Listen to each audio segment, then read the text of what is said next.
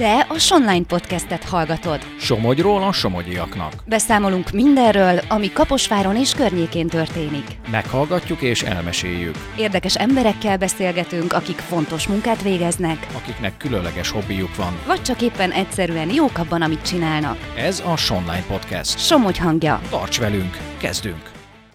A célok azok mindig ugye a civil életnek a támogatása, tehát alapítványok, egyesületeket támogatunk. A forrásokból az lehet bármilyen egyesület, a lényeg az az, hogy lehetőség szerint egy olyan szervezet legyen, ami valamilyen értéket hoz létre, értéket közvetít, segít a rászorulókon, stb.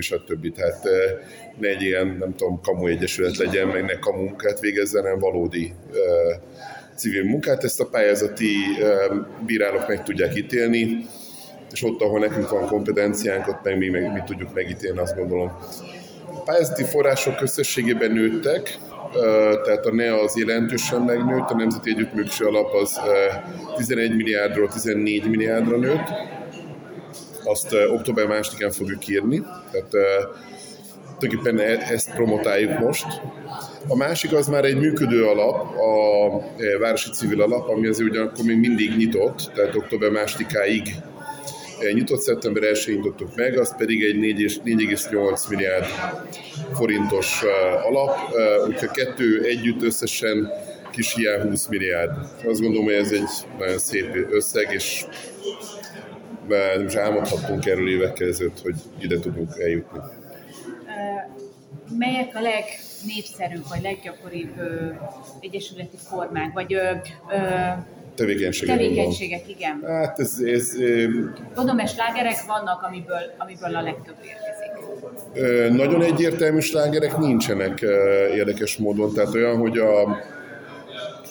a sport, vagy a kultúra, a szociális tevékenység nagyon-nagyon kiemelkedne. De ez a három, amit most kiemeltem, ez úgy azért inkább viszi a prémet. Szabadidős tevékenység is ott van, sport, szabadidő, ezt is azért néha nehéz elválasztani, tehát ezek olyan 15-20%-os arányokkal vannak ott az élmezőnben. Nagyon kiegyensúlyozott a civil élet ilyen szempontból, tehát nincs olyan, hogy valami 60-70%-os részesedéssel rendelkez, és annyira vinni a prímet, mert ez nem így van meg. Ráadásul ugye vannak azért más minisztériumok is. De nyilván a kulturális tevékenység esetén azért van munkamegosztás, hiszen van egy kulturális minisztérium, tehát ők is tudnak civil forrásokat adni, ha éppen rendelkezésükre áll, úgyhogy van ilyen típusú munkamegosztás, meg egyeztetés is a tárcák között, hogy azért paralelitások nagyon ne legyenek. Nagyjából ezek a slágertében. Ugye október 2-án nyílik meg a felület, meddig lehet pályázni? November 2-áig, tehát a nagy összevont pályázat az november 2-áig tart, és az egyszerűsített támogatásnak a lehívása az lehetséges október 16 és november 16 között, azért, hogy az informatikai rendszer ne terhelődjön meg nagyon. Tehát valójában a NEA források, a két pályázati forma együtt az október 2-től november 16-ig él, de az összevont a nagyobbik az november 2-ig. És még egy gyors kérdés, mekkora összegre lehet pályázni? 4,5 millió forint összegtartva. Jó. Még egy van, van-e arra vonatkozóan információk, hogy a somogyi civilek mennyire aktívan szoktak? Só, országos szem 7. vagy 8. hely, tehát aktív. 1 milliárd 300 millió forint körüli összeg az, amit itt meg pontosan el fogom mondani, amit a somogyi civilek lehívtak tavaly és idén a NEA-ból, a városi és a falusi célokból. Ez egy nagyon szép teljes. Az előbb interjúban elhangzott, hogy Somogy jól pályázik, hiszen az első egyharmadban van.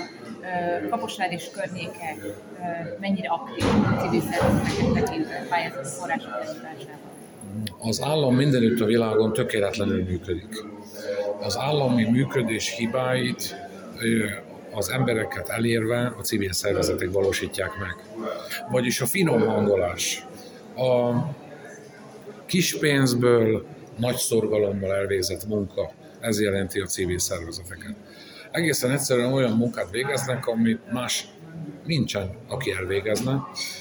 hátrányos helyzetű emberek felzárkóztatása Kaposváron és környékén is, sportszervezetek működtetése, a kultúra működtetése, kisebbségek érdekképviselete. Ez nagyon színes a paletta, és én nagyon örülök neki.